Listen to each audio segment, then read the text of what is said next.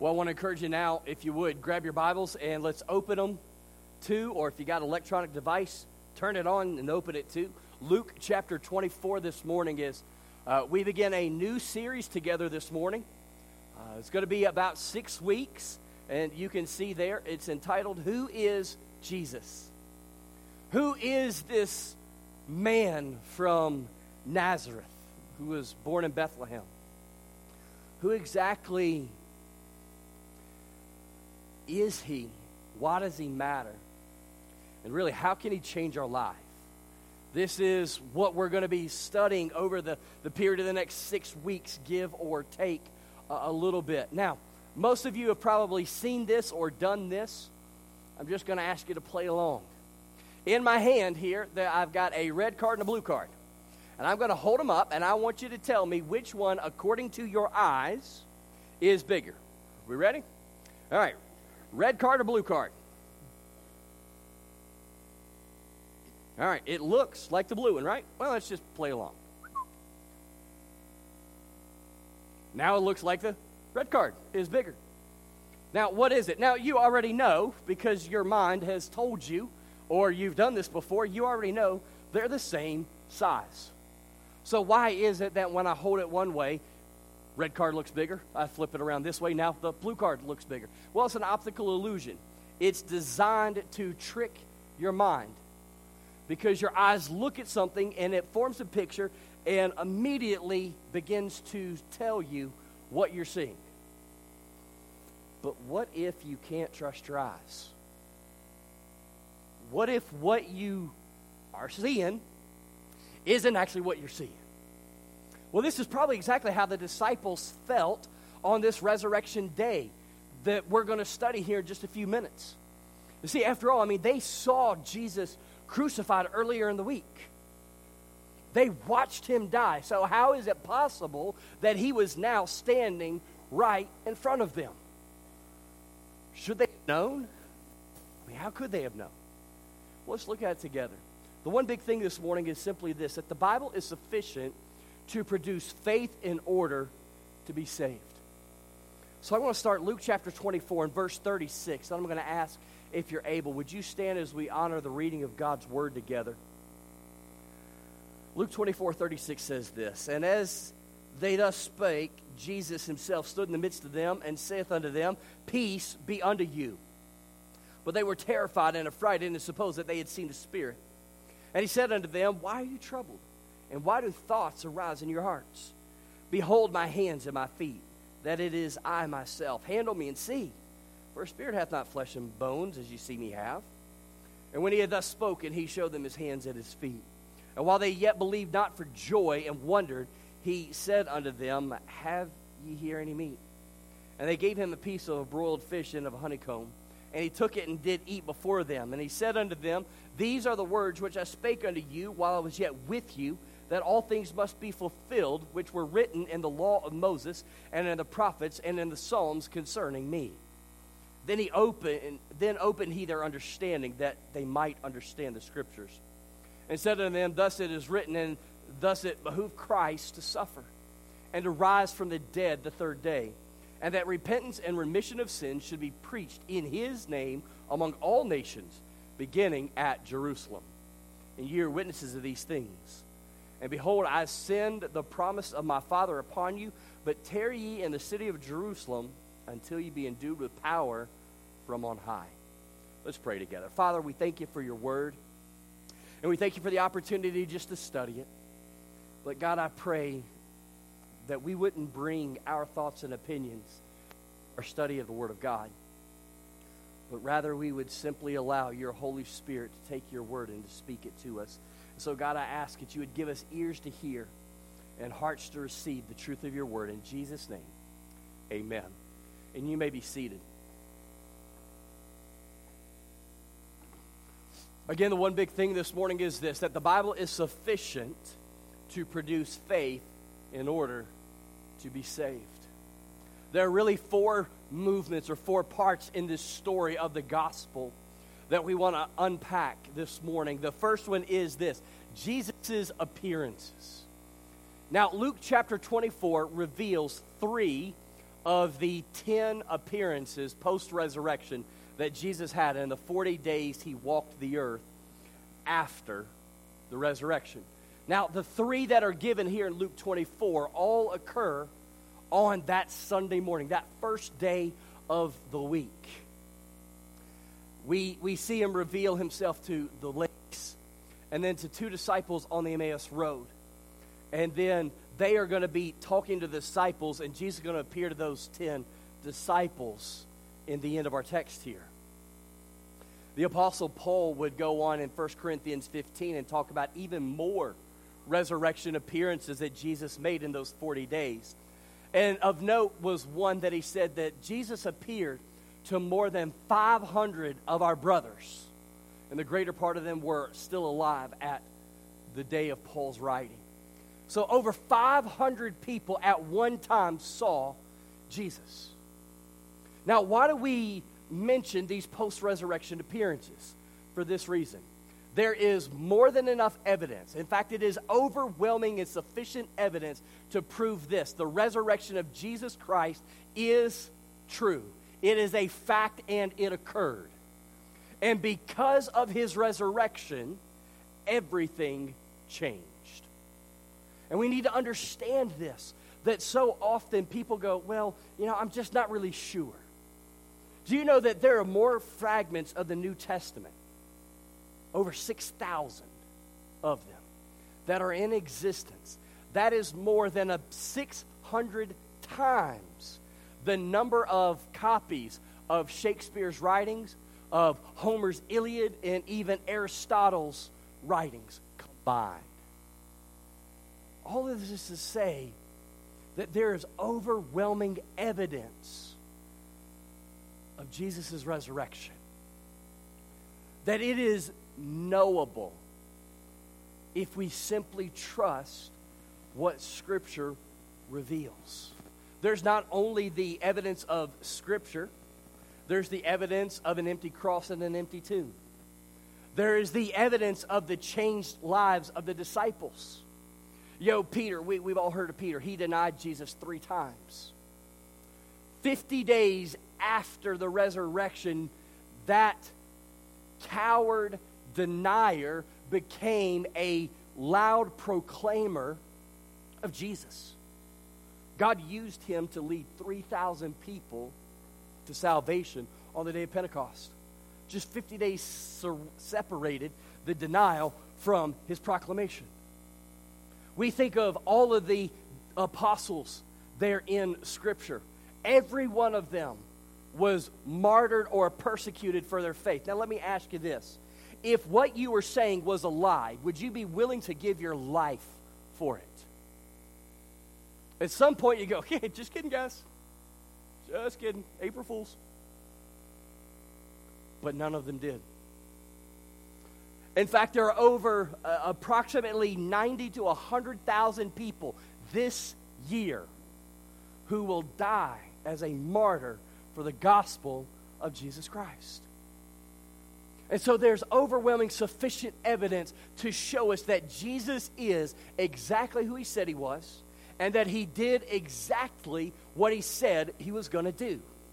And even in light of this overwhelming evidence, I mean, here in Luke 24, this is on the heels of two disciples retelling how they walked with Jesus on a road to Emmaus.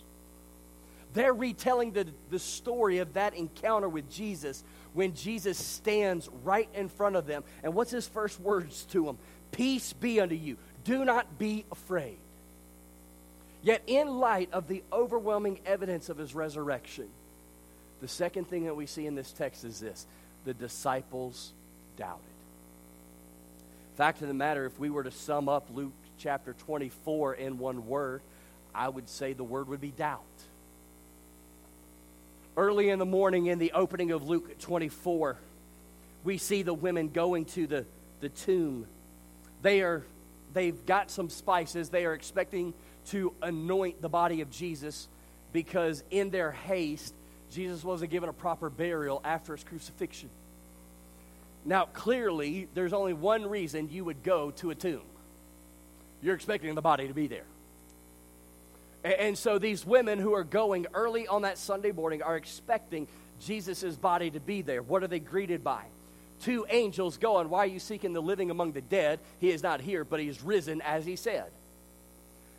Later on, one of the women would even have an encounter with Jesus. So it changes them. They are running back to tell the disciples, We have seen the risen Christ. Now, what was the disciples' reaction? Well, verse 11 sums it up. And there, that's being the women's, and their words seemed to them as idle tales, and they believed them not. The women are coming and saying, We have seen Jesus. And the disciples are like, No, you didn't. I don't know what you saw, but you that wasn't Jesus. Again, why? Because they are using their human reasoning. We watched him die earlier in the week. We saw him die. We know he is dead. Human reasoning, human logic says that when a person dies, they're dead. You don't expect, think of when one of your loved ones passes away. You go to the funeral home. You don't expect in the middle of that service for that loved one to come walking into that funeral home, do you? Why? Because human reasoning and logic says they're dead. This is what they are using here. They are struggling to believe Jesus' resurrection because it just doesn't make sense to them. So then there's these two disciples a little bit later in Luke 24. And they're walking on the road to Emmaus, and Jesus comes and he's talking to them. And it's not until Jesus breaks bread and gives it to them that their eyes are open they're like, wow, this is Jesus. They said, when he spoke, didn't our hearts burn within us? Like, shouldn't we have known this guy? How is it that we didn't see it or understand it? And so they were doubting. And so they run back and they're telling the disciples. And the disciples are still going, All right, I've heard the women, and I've heard you guys. I still don't believe it. So here's Jesus standing in the presence of them, and he says this Do not be afraid, or peace be unto you.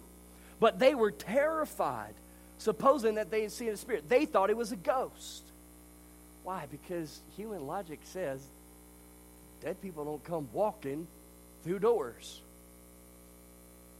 Their minds are struggling to wrap around the reality that's right before them.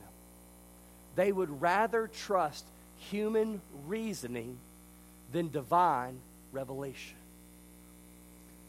And before we get hard on the disciples for their doubt, can we just be honest? we're a lot the same.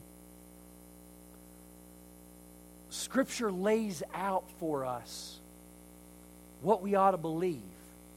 It reveals who God is and what He is like, and it reveals so much information. But so often we want to ask the question was that really what it says? Does that really like apply to me today? We doubt what God has revealed to us because we would rather trust our human logic than we would God's Word. Yet Scripture says four different times that we must walk by faith and not by sight. That God is going to do and has done things from the beginning of time that simply don't make sense. But just because it doesn't make sense doesn't mean that it's not right. We, just like that card, those cards I was holding up, we want to look with our eyes and go, oh, yeah, that one's bigger. Oh, well, no, that one's bigger.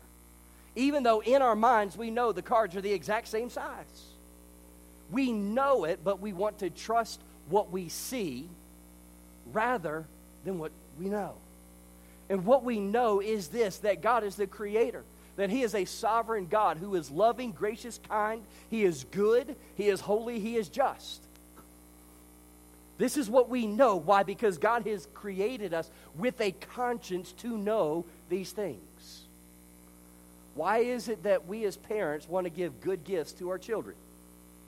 Because God's given good gifts to us. That's what Jesus says. We know these things, but we doubt because it doesn't make sense. And there's some of you here probably this morning who are going, you know, I want to believe in God. And if God would just speak in an audible voice, then I would believe him.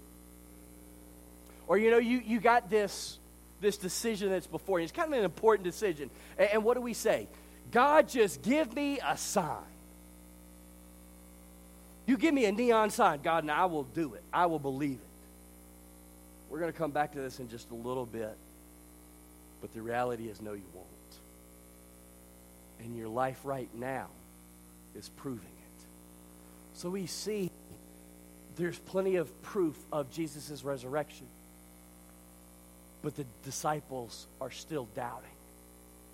In light of hearing Jesus, seeing Jesus, touching Jesus, seeing him eat in front of them, they still don't believe this is Jesus until God does one thing. And we see it's the third point of this text, and it is this that Jesus opens their understanding. Jesus had told them on three separate occasions before it happened that he was going to be betrayed, that he was going to be handed over to sinful men, he was going to be crucified, and on the third day he was going to rise. Three times before it happened, Jesus said, This is what's going to happen. Now, why would Jesus tell them what was going to happen before it happened? Well, John 14, 29 answers that. It says this I have told you before it happened so that when it happens, you may believe. Why has God given us His Word? Because He wants us to know it. He wants us to know the truth. He wants us to be able to have a relationship with Him. And He knows there's only one way that's possible. And so rather than leaving us to our own devices to figure it out, God has supernaturally revealed it to us. And He has preserved it for us. But how did He do it? Not through human reasoning, not through logic, not through sight or the five senses. Rather, He has done it through His Word. And we see here in the text starting in verse 44, it says, And he said to them, These are the words which I spoke unto you while I was yet with you, that all things must be fulfilled which were written in the law of Moses and the prophets and the Psalms concerning me. What is Jesus saying? He's saying the Old Testament tells you who I am. That, that's the threefold division of the Old Testament the law of Moses, the first five books, then the prophets, prophetical books, and the Psalms, all right, the, the writings. These are all the collection of the Old Testament. God gave us the Old Testament so that the New Testament would make sense, so that we could know who Jesus is. Now, let me ask it this way if somebody came up and told you nine things that were going to happen, and they told you the date it was going to happen, exactly how it happened, and it happened perfectly, when they told you a tenth, would you believe them? Probably, hopefully. And here's the truth Jesus has done more than just tell you 10 things. In fact, if you were to search the Old Testament, you will find over 300 prophecies about the Messiah, including where he would be born. Now, it's true, you might be able to arrange the date and place of your death. Okay? Such as husbands here. If you start a senseless argument with your wife, you can pretty much guarantee what's going to happen to you. Right? You might be able to arrange your death, but how many of you arranged your parents and the place you were going to be born? Yet, Scripture hundreds of years before it happened, said that the Messiah, the Christ, was going to be born in Bethlehem. It said he was going to be betrayed by someone close to him. It said that he was going to live in Egypt for a while and all of these other things. Why did God give these to us? so that when we read Scripture, we will know it's true.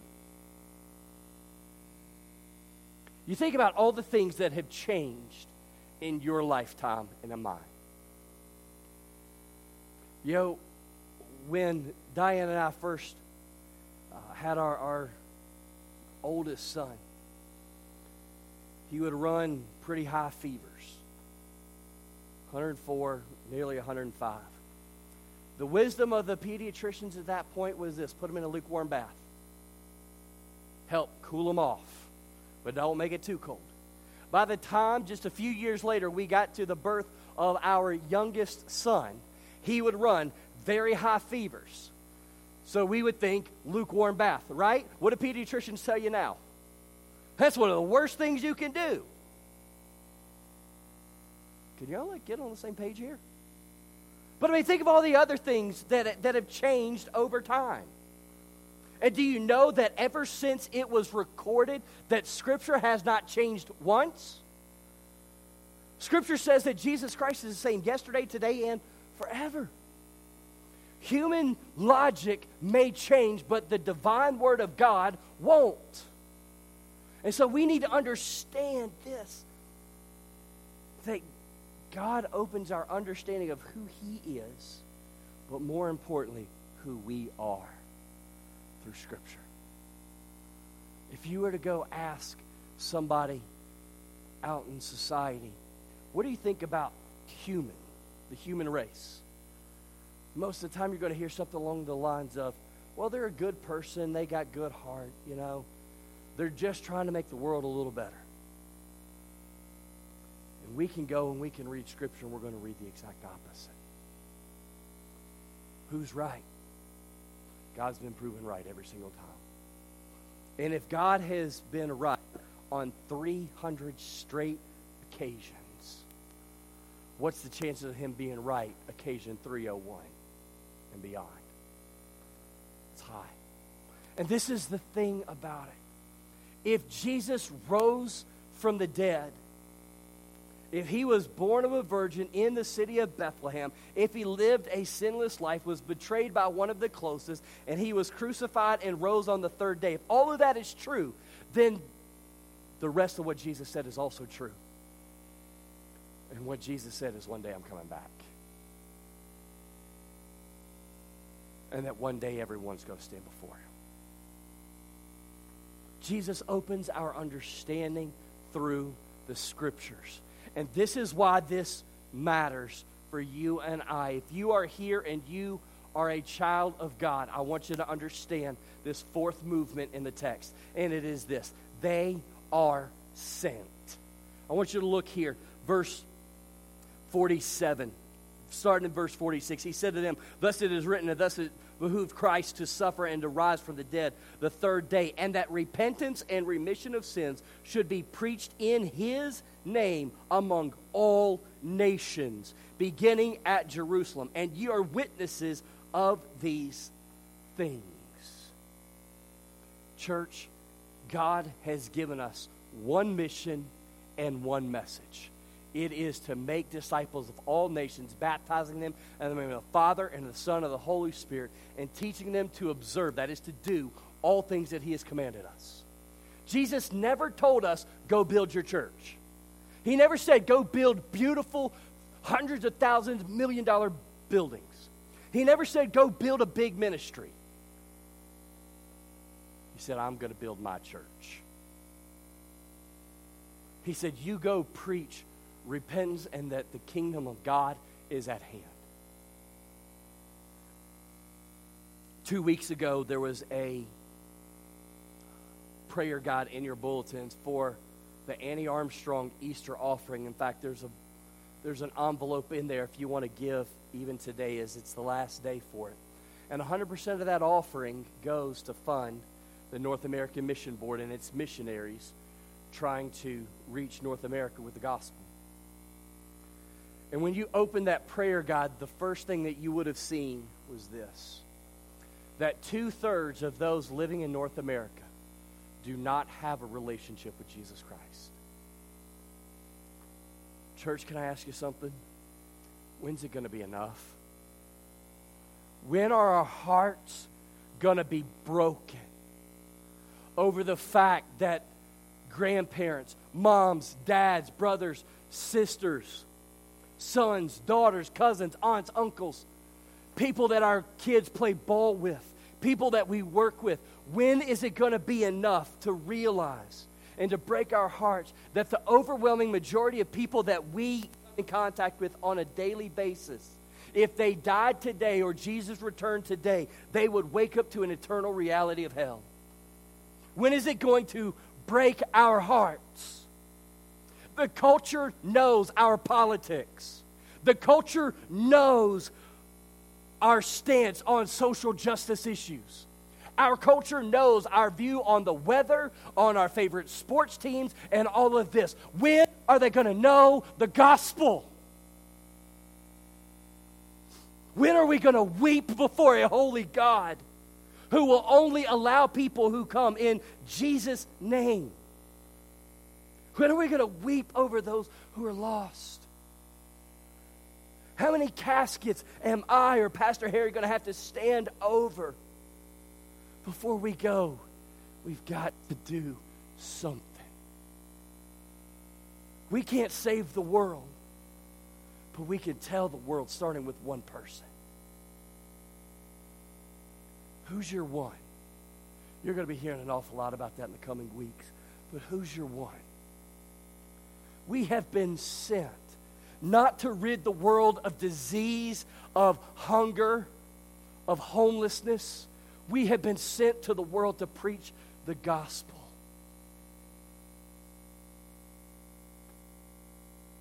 And God has given us His Spirit and His grace to accomplish this.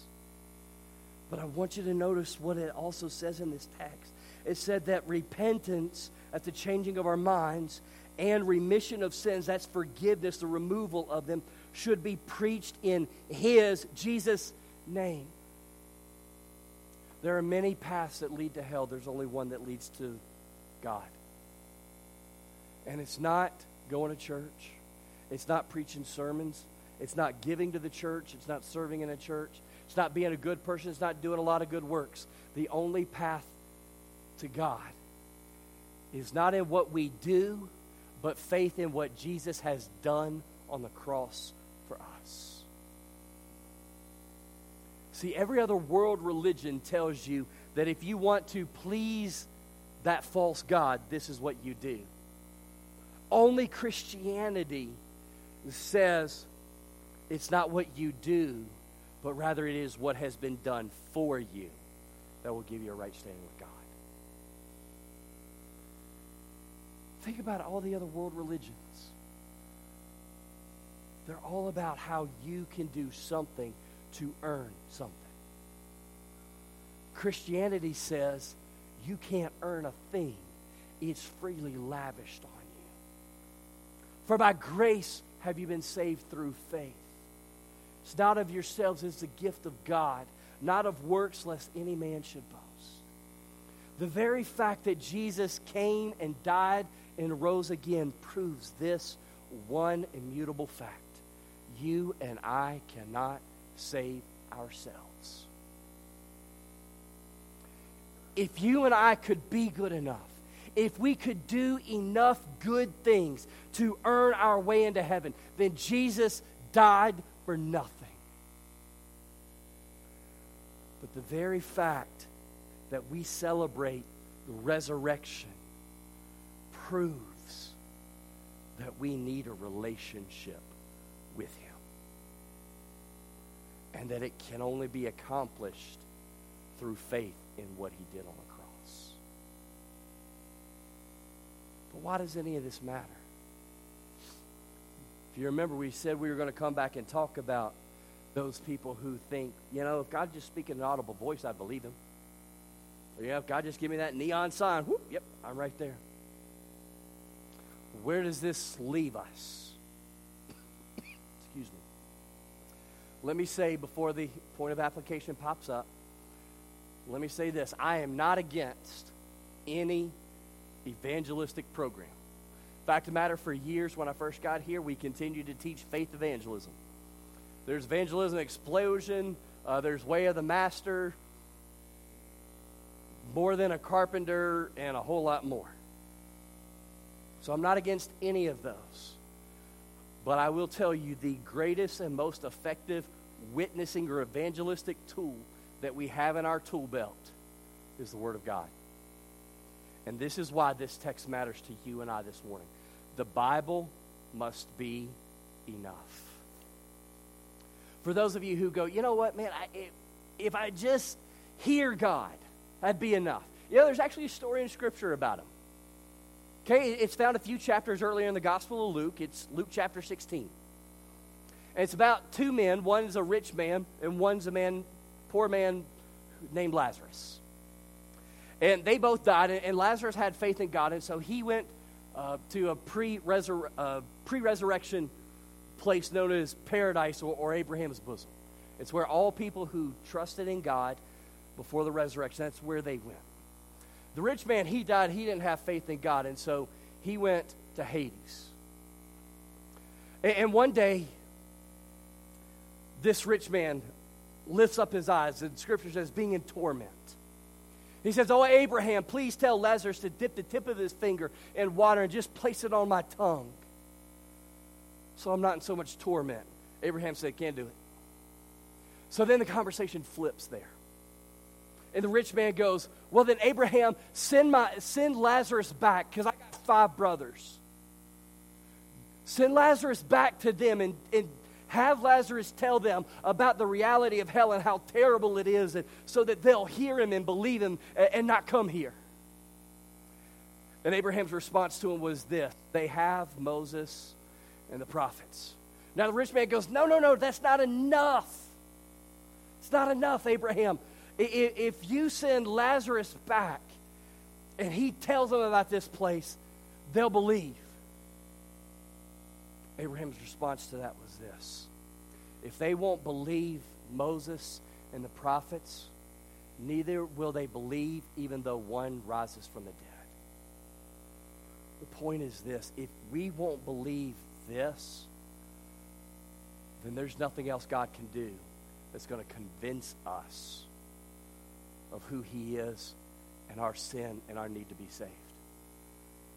It's why one of my favorite ways of sharing the gospel is to either have my phone with me or have a, little pocket New Testament and take it with them. And I'll, I've got the verses highlighted. I'll go to Romans 3.23. You know what I do? I turn around and go, read the highlighted verse for me.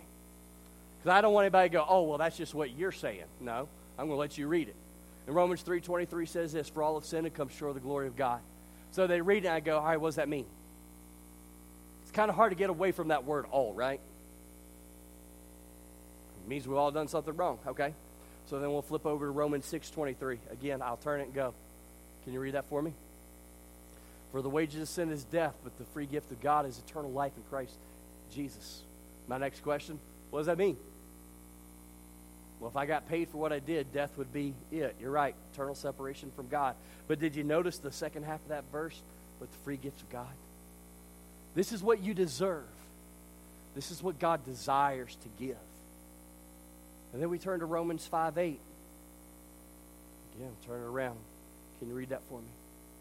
But God demonstrated his love towards us in that while we were yet sinners, Christ died for me. What does that mean? Means God loves me. That's right. Even though we sin, that we deserved his judgment, God loves us. Then I turn to one final passage, Romans 10 13. Guess what I do? You're right. Turn it to him. Go, can you read that highlighted passage? Romans 10 13 says, For whosoever shall call upon the name of the Lord shall be saved. What does that mean? It means that if I admit who I am and what I deserve, when I trust in what Jesus did, then God will forgive me and I'll be saved. My next question is okay, are you ready to receive this gift of salvation that Jesus purchased for you with his blood? There's nothing we have to memorize. We allow the Spirit of God to use the Word of God. And when we do that, three things happen. The Holy Spirit brings conviction of our sin. Because is there honestly anyone here who can say, I've never done anything wrong? By the way, if you do, you just did. So that takes us all out, right? Cool. So the Spirit brings conviction of our sin. And that conviction can produce confession, an agreement with what God has said that what I've done is wrong. I've been rejecting Him. But He died in my place. And confession leads to conversion. We're saved. Your greatest need this morning is not a new job. It's not more money. It's not even a better spouse. Your greatest need, the greatest need of all humanity, is a relationship with the God who died in our place. And the resurrection provided that opportunity. The blood of Jesus is sufficient for every single person. But it's only applied to those who surrender in grace. No longer trusting what you've done to be good enough, but trusting entirely in what Jesus did for you.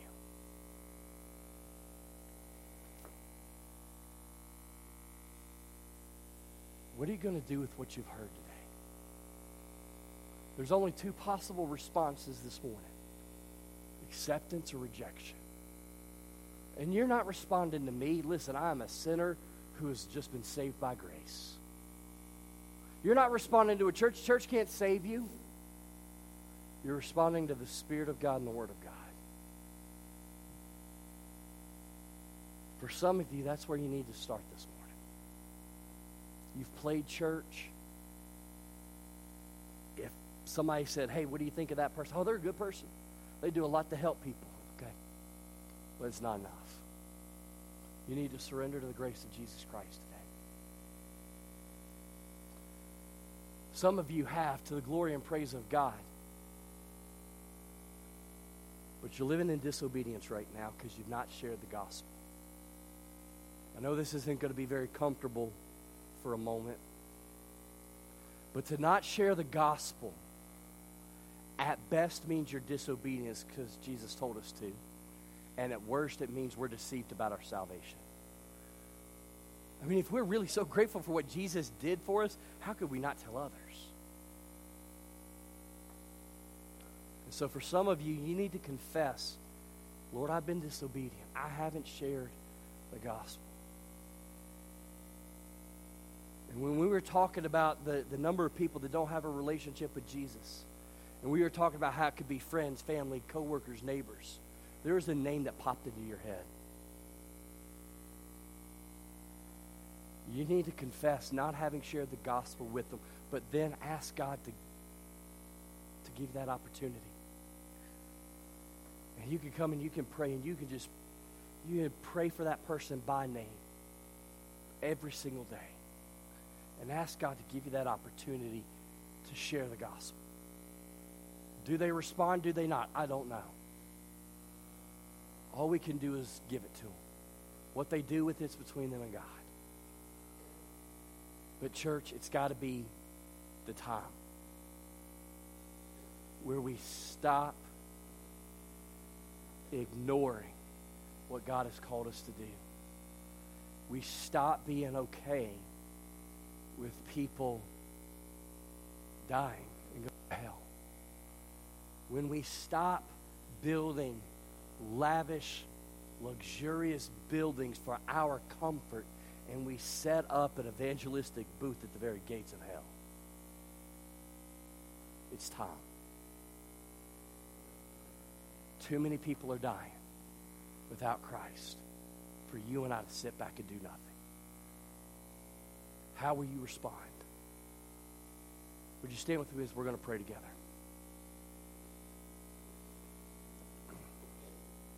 Father, in the quietness of this moment, as we continue to approach the end of this Sunday service. Father, we count it a joy and a privilege to be able to come and to worship you. And Lord, this day, uh, above all other days, such a tremendous reminder of your love for us and your grace. Father, we don't want to waste that opportunity that we've been given. We don't want to miss your grace. So, Father, for that person who has never trusted you, God, I pray right now that even in this moment, they're crying out to you, seeing their sin, but more importantly, seeing the love of the Savior. That today would be that day of salvation. But, Father, for that person, those people here today that have family members and friends who they know aren't saved. Lord God, would you give us a burden for them? Would we just cry out their name before your holy throne day and night? Would we look for opportunities to share the gospel that for your glory they might be saved? However, you have spoken, God, help us to respond to you. In Jesus' name, amen. We're going to sing one more song. It's Blessed Redeemers, page 140.